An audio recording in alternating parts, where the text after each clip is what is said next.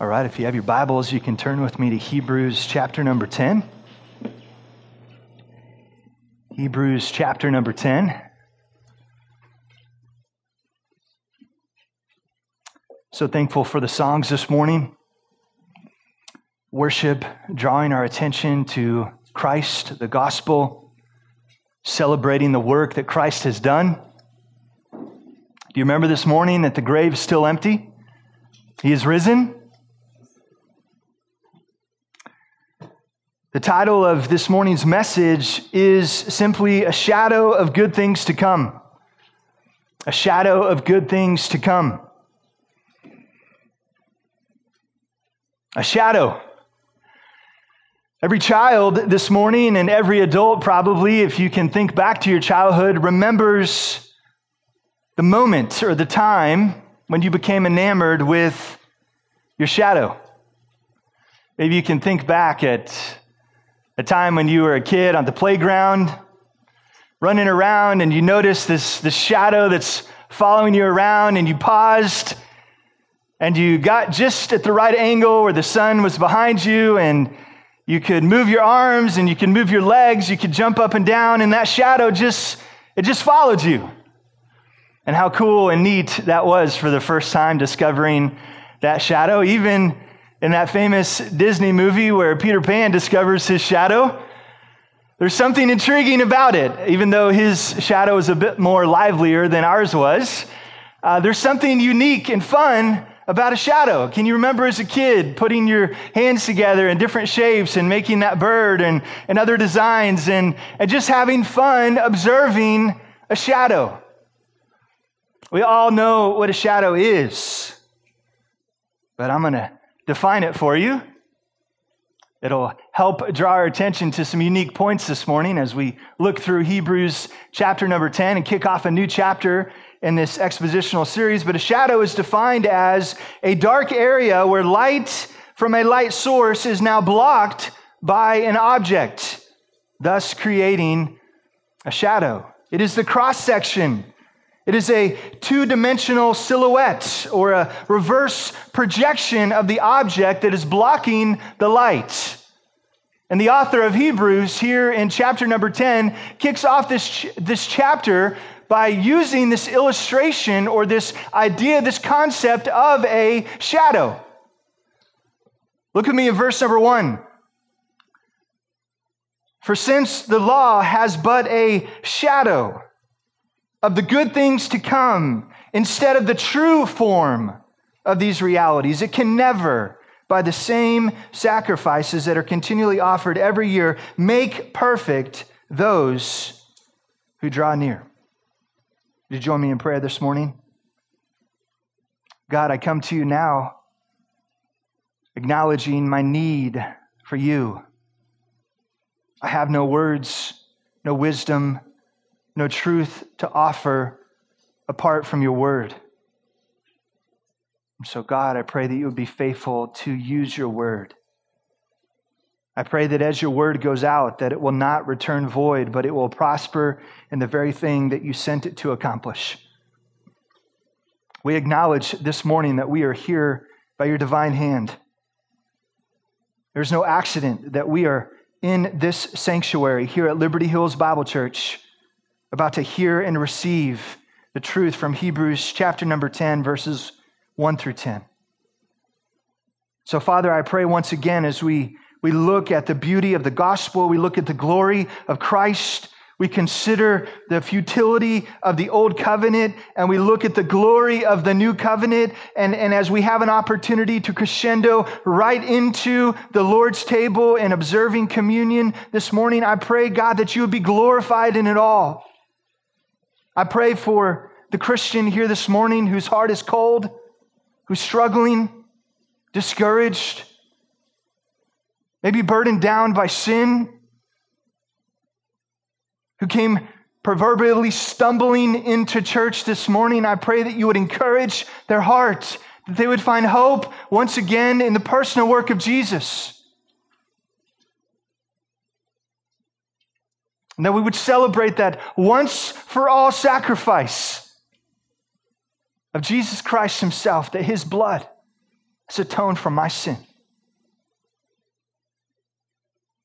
God, I pray for the unbeliever here this morning who does not know you as their Lord and personal Savior, who is trusting in a shadow, is trusting in religion, is trusting in their good works, is trusting in something else other than the true personal work of Jesus Christ, who has not placed their faith alone in Jesus Christ alone for their salvation. I pray that today they would see for the first time the gospel and they would recognize Jesus rightly as Savior and Lord.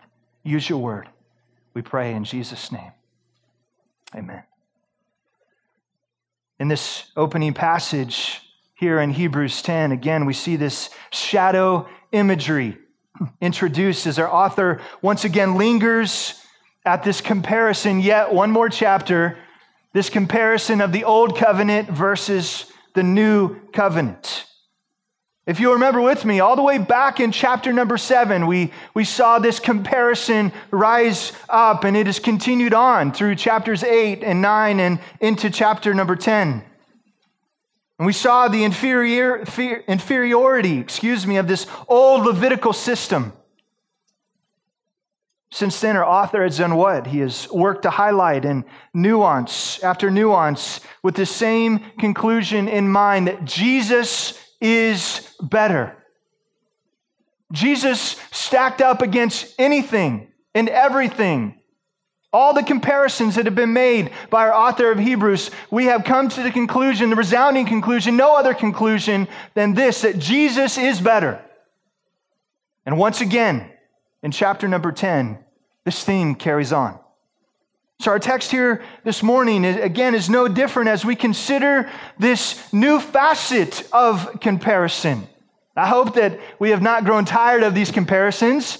I think it is helpful in our understanding and, and looking at this beautiful diamond of the gospel in Jesus as each week we have a new comparison or a new nuance. We see these facets in new and different, beautiful ways. And so, chapter number 10, we have yet another opportunity to see the beauty of Christ and the glory of the gospel.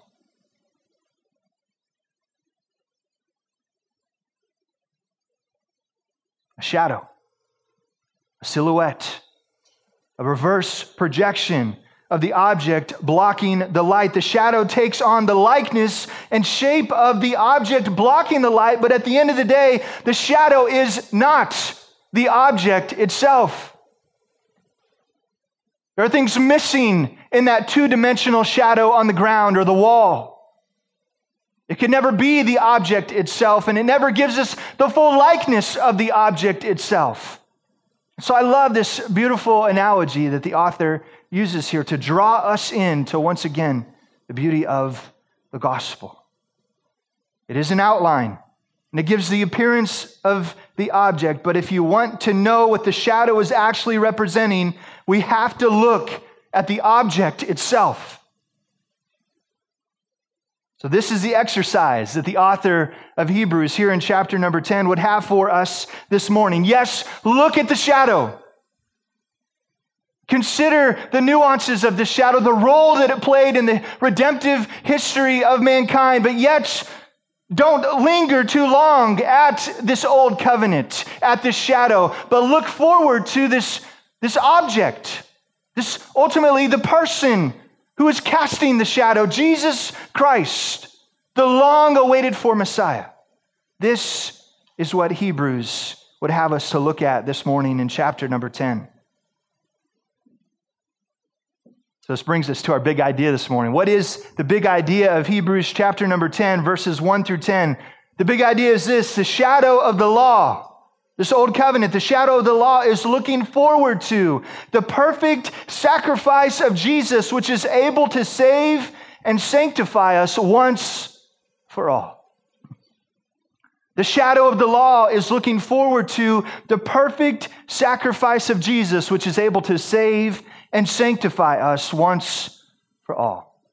So, this morning we're going to examine two aspects of this passage as it pertains to this comparison of the shadow and the real object itself, Jesus Christ. We're going to look at the first aspect of the shadow, and it's this the inferiority of the shadow. The inferiority of the shadow. We're going to see this concept or this point unfold in the first four verses. Again, for since the law has but a shadow of the good things to come instead of the true form of these realities, it can never, by the same sacrifices that are continually offered every year, make perfect those who draw near. The law is but a shadow. It is in the likeness of the object. But the shadow could never function or even exist apart from the actual object it is reflecting.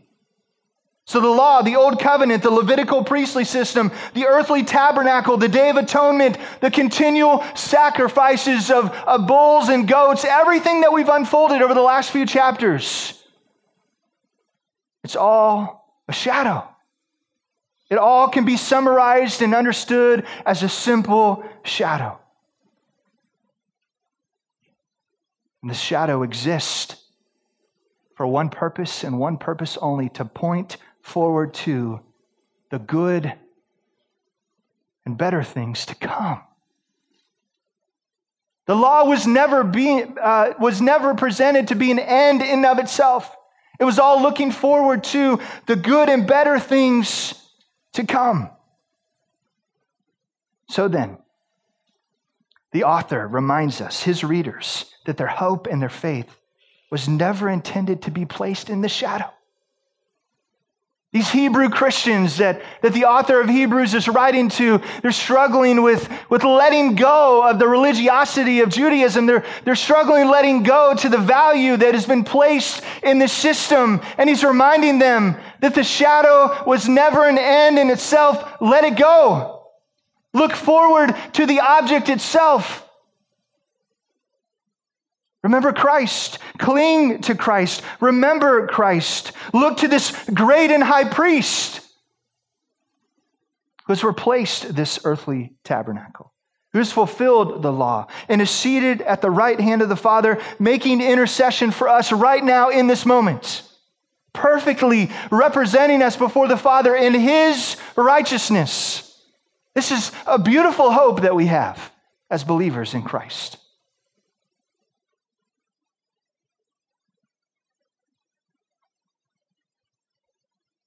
So our hope isn't to be placed in the shadow. Rather, our hope and faith are always meant to be placed in the true form of these realities. Why? Because, as the author has reminded us, Jesus is better. The object is better than the shadow. Verse number one summarizes once again what we have been unpacking in great detail over the past three chapters. Jesus is better than the law. Jesus is better than the old covenant. There are good and better things to come. So, as we move on to the second half of the verse, I'd like to make two observations concerning this shadow this morning. First, the frequency of the sacrifices. That might sound familiar because it is.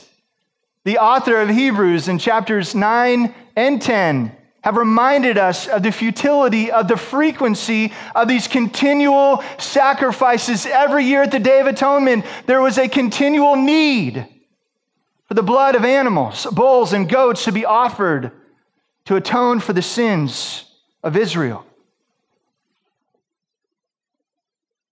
This is the greatest and most obvious inadequacy of the law. These sacrifices, as defined by the law, were continually offered. The efficacy of the sacrifice was limited and it was temporal in nature.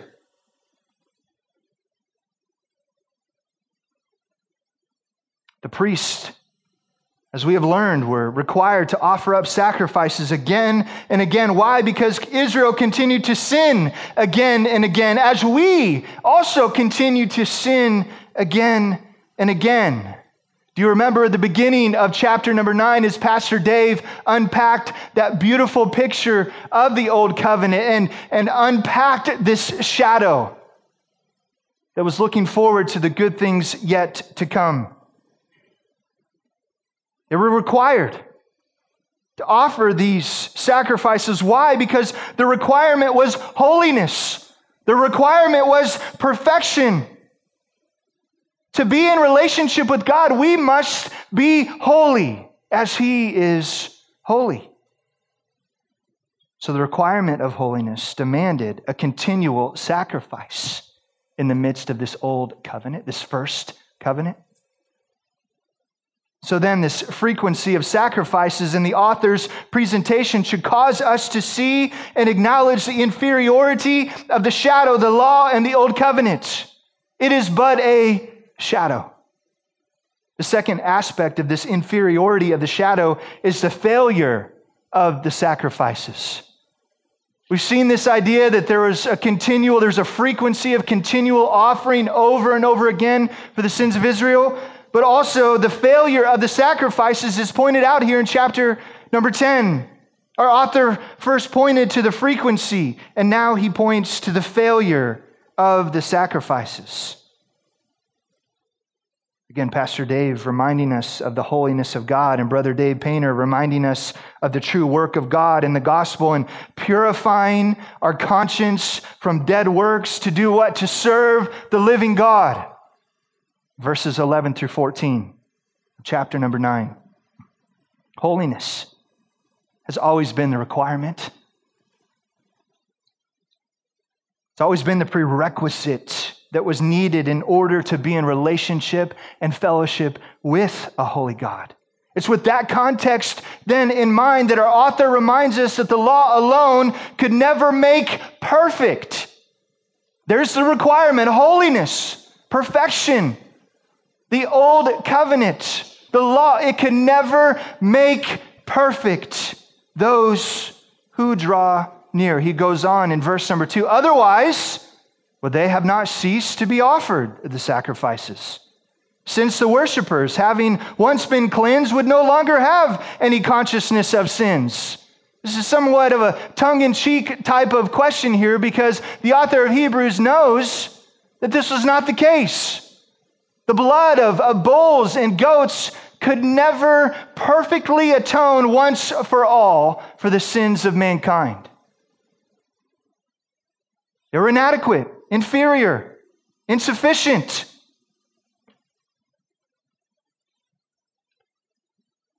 We know from chapter number nine that only the once for all sacrifice of Jesus himself could purify our conscience from dead works. Are you thankful for Jesus this morning? Are you thankful for the gospel? Are you thankful for the love and grace and mercy of the Father shown towards us through Jesus Christ? He didn't leave us in our sin. He made a way for us to be reconciled back to a holy God. This is the hope that we have all the way through the book of Hebrews. And friends, again, let us not grow tired of hearing the beauty of the gospel. Has the wonder and the majesty started to wear off? If so, Dive into Hebrews afresh and anew. Remind your heart by God's grace and through the power of the Holy Spirit how destitute we truly were in our sin and how much grace and mercy truly was shown towards us in Christ Jesus, that He pursued us, that He provided a way, and He gave the means of faith and grace to become alive in our heart and our mind through the gift of Christ.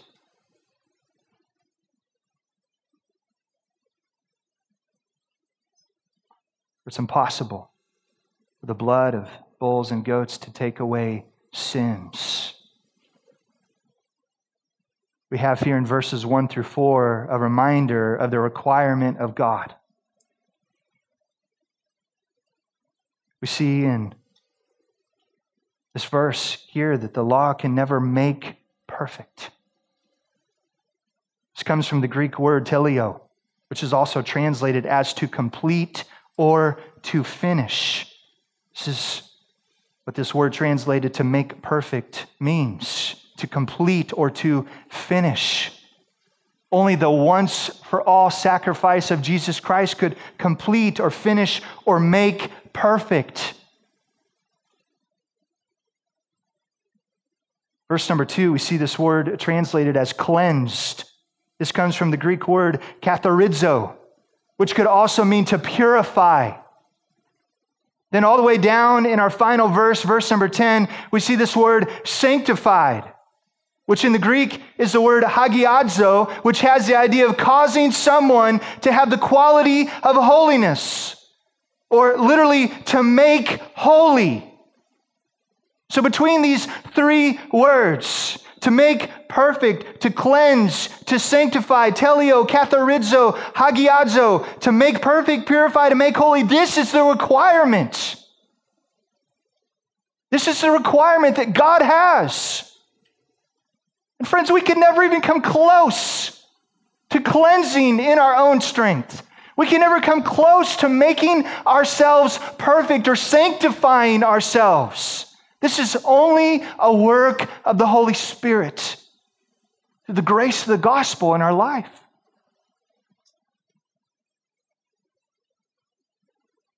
This is the requirement. The author is working diligently to, to peel back the layers one by one and to build the case for these Hebrew Christians that the old covenant could never achieve this end. There is no hope in the shadow. So turn away from it and look at the object, look at the person and work of Jesus, look to a cross and see a Savior bleeding.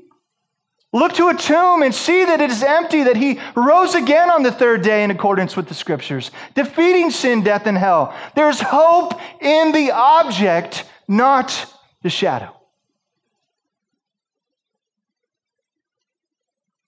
So then, verse 4 remains For it is impossible for the blood of bulls and goats to take away sins.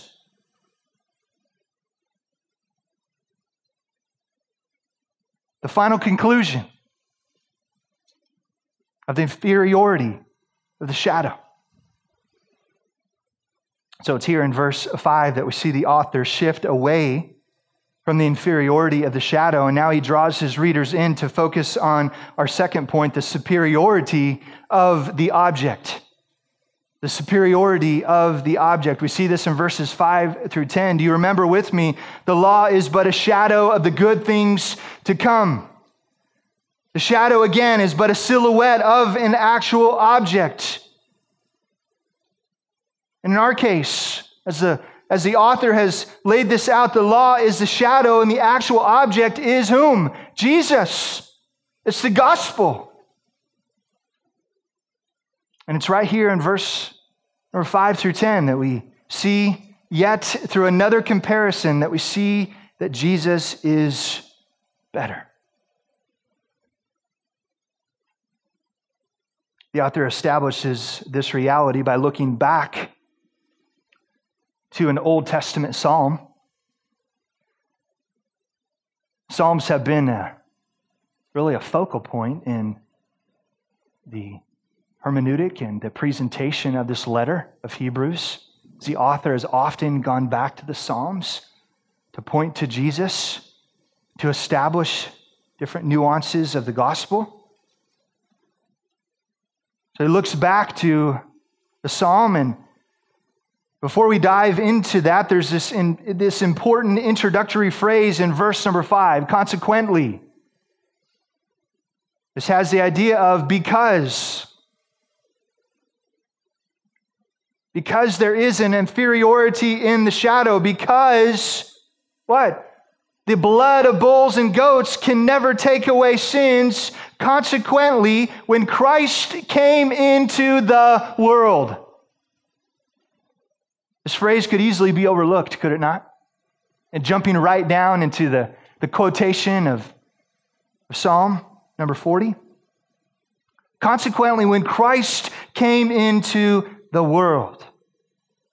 This is an important reminder of the severe requirement of a holy God that demanded a perfect sacrifice. And that perfect sacrifice could only come from God and by means of his only begotten Son, Jesus Christ. God the Father provided the means by which sinful mankind can be made right in their relationship with God, to be reconciled and restored back into covenant relationship with the Father. It was through Jesus Christ. So, consequently, when Christ came into the world, this is divine intervention to the history of mankind. The redemptive plan climaxing right here as Jesus takes on flesh, the incarnation of Jesus Christ.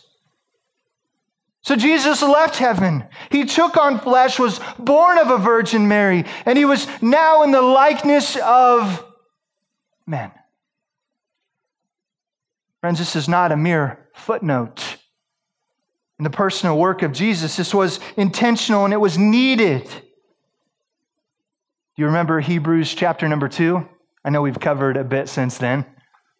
Hebrews chapter number two speaks to the importance of Jesus taking on flesh and the incarnation of our Lord and Savior Jesus Christ. In verses 14 through 18, I'll read Since therefore the children share in flesh and blood, he himself likewise partook of the same things, that through death he might destroy the one who has the power of death, that is, the devil, and deliver all those who through fear of death were subject to lifelong slavery. Verse 16, for surely it is not angels that he helps, but he helps the offspring of Abraham. Therefore, he had to be made like his brothers in every respect so that he might become a merciful and faithful high priest in service to God to make propitiation for the sins of the people. For because he himself has suffered when tempted, he is able to help those who are being tempted. Are you thankful Jesus Christ is able this morning? Are you thankful that he took on flesh and was made in the likeness of men? Are you thankful for the obedience of a son to a father who came on a mission to seek and to save the lost? Reminder that's you and me. Are you thankful for that? So Jesus took on flesh. Consequently, when Christ came into the world, he took on flesh so he could do what the law could never accomplish. And in turn, he, meaning Jesus, calls us his brothers there in Hebrews chapter number two. A friend of sinners. So, with that introductory statement in mind, our author goes on to reference, to quote the Septuagint translation of Psalm number 40. As we look at the whole of Scripture, Psalm 40 is just one of several passages that instruct our understanding of what God actually desires from his people in terms of worship and relationship. The author of Hebrews specifically quotes verses 6 through 8 in Psalm 40, which read, In sacrifice and offering you have not delighted, but you have given me an open ear. Burnt offering and sin offering you have not required. Then I said, Behold, I have come.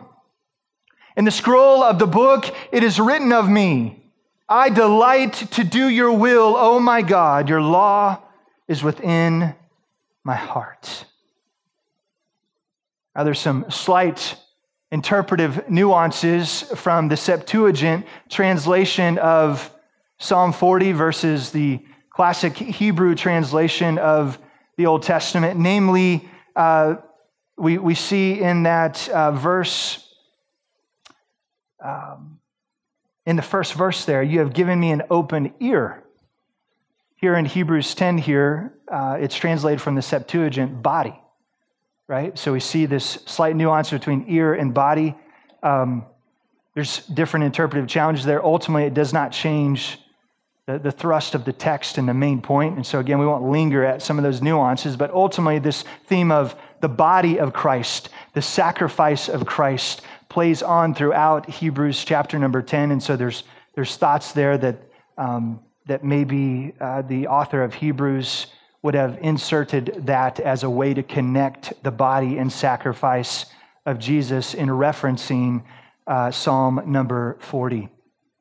But regardless, we see that Jesus, or excuse me, God the Father, does not delight in the sacrifices of bulls and burnt offerings, but rather, what does he delight in?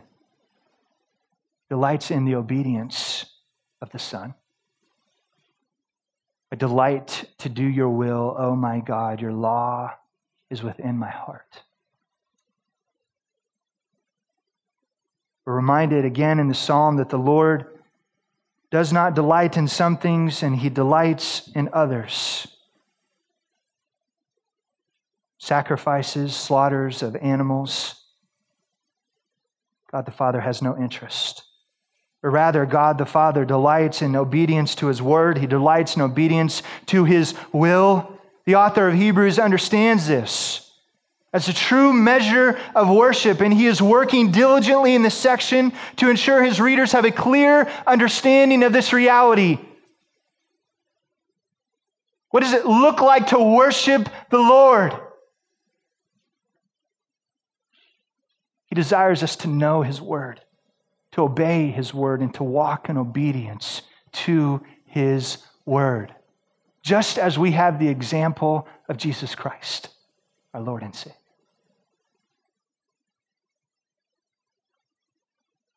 So then, the warnings against valuing religiosity or ritual over a genuine relationship with Christ should ring true in our heart and our mind and in our ears this morning.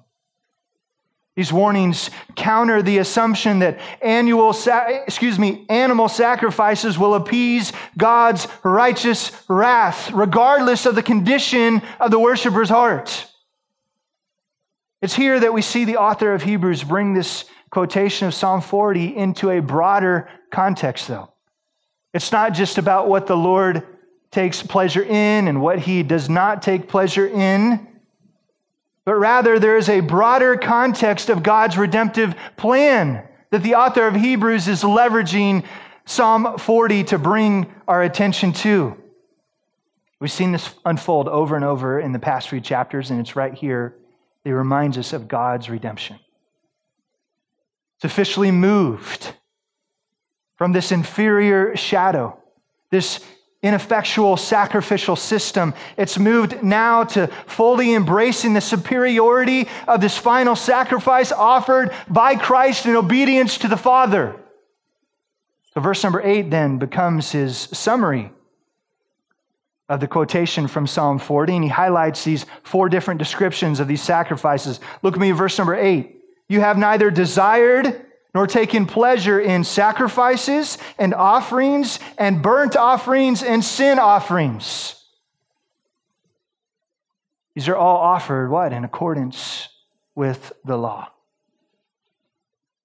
The verbs that are attached at the beginning of verse number eight expose the value and perspective that God has towards these sacrifices of bulls and goats and this old sacrificial system.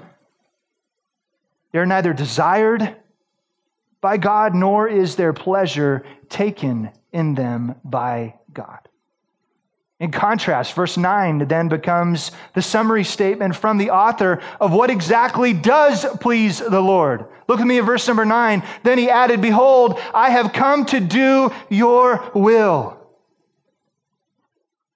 He does away with the first in order to establish the second.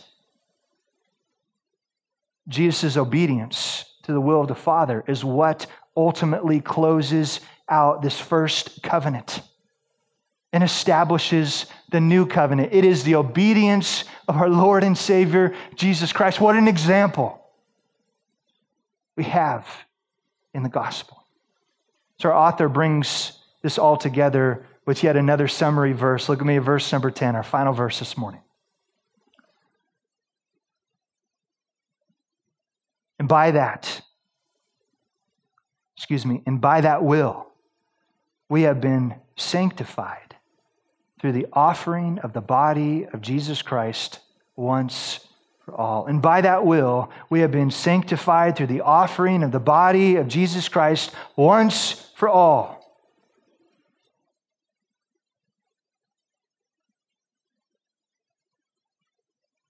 By that, we have been sanctified. we could linger at this reality and just read it over and over again and thank God that Jesus Christ, through his sacrifice, is able to sanctify. Do you remember this word sanctified from earlier in the message? Hagiadzo, to make perfect, to purify, to make holy. This is the requirement to be in relationship with the Holy God. And Jesus, through his once for all sacrifice, has completed this work. Friends, in Christ, his righteousness is imputed or credited on our behalf. When he represents us before the Father, he comes by means of his own blood. And he said, It is my blood applied to his account. And the righteousness of God through the work of the gospel is, is credited to me and to you for all those who place their faith in the finished work of Jesus Christ. This is the superiority of the object. This is a work that the shadow could never do.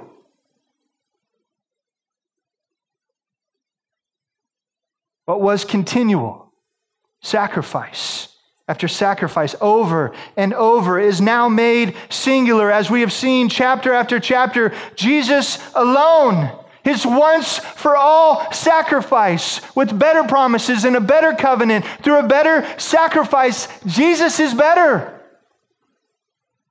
It is finished. No more work I owe. This morning we looked at the inferiority of the shadow and the superiority of the object. I wonder this morning, friends, I wonder this morning if you are trusting in a shadow of sorts. I know this morning, and I'm certain that you're not trusting in the sacrifice of animals to atone for your sins, as our original readers may have been tempted to do, to still trust in a old covenant, a Levitical system.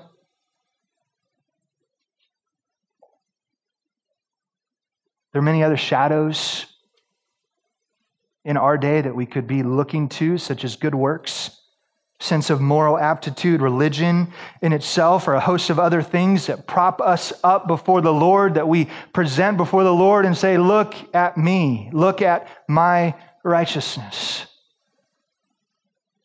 Friends, there is no such thing as my righteousness, because all of our righteousness in the eyes of God are as filthy rags we come before God with anything less than the perfect once and for all sacrifice of the Lord and Savior Jesus Christ, his Son, that he ordained before the foundation of the world to be that sacrifice, if we come before God the Father with anything less than Jesus, we're still in our sin.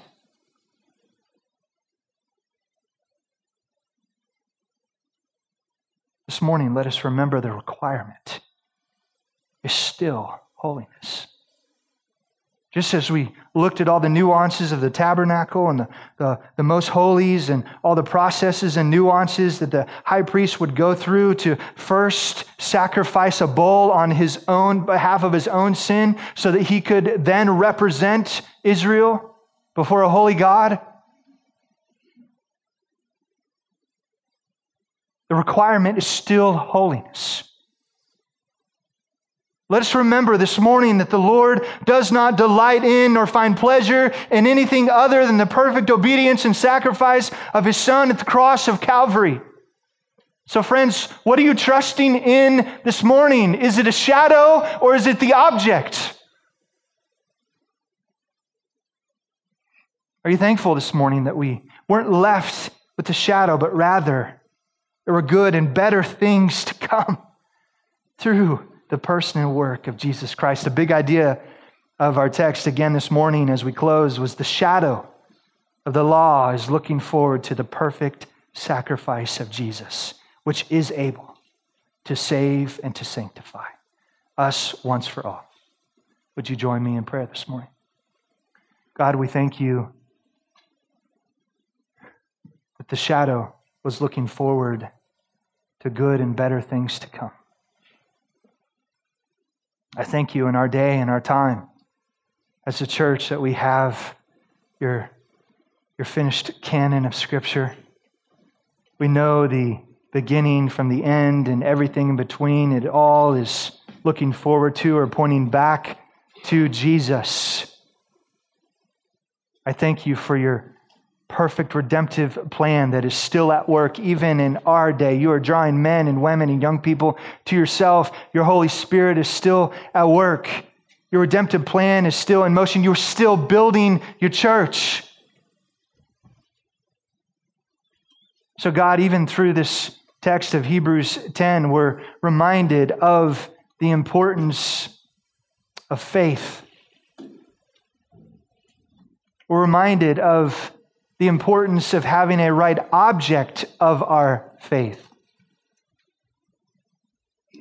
So I pray that if there's somebody here this morning who does not know Jesus, the only one who can save, if somebody does not know Jesus as their Lord and personal Savior, Father, I pray today that they would seek out myself or another pastor, elder, or uh, another friend, or um, somebody that came with this morning. I pray that they would know you, Jesus.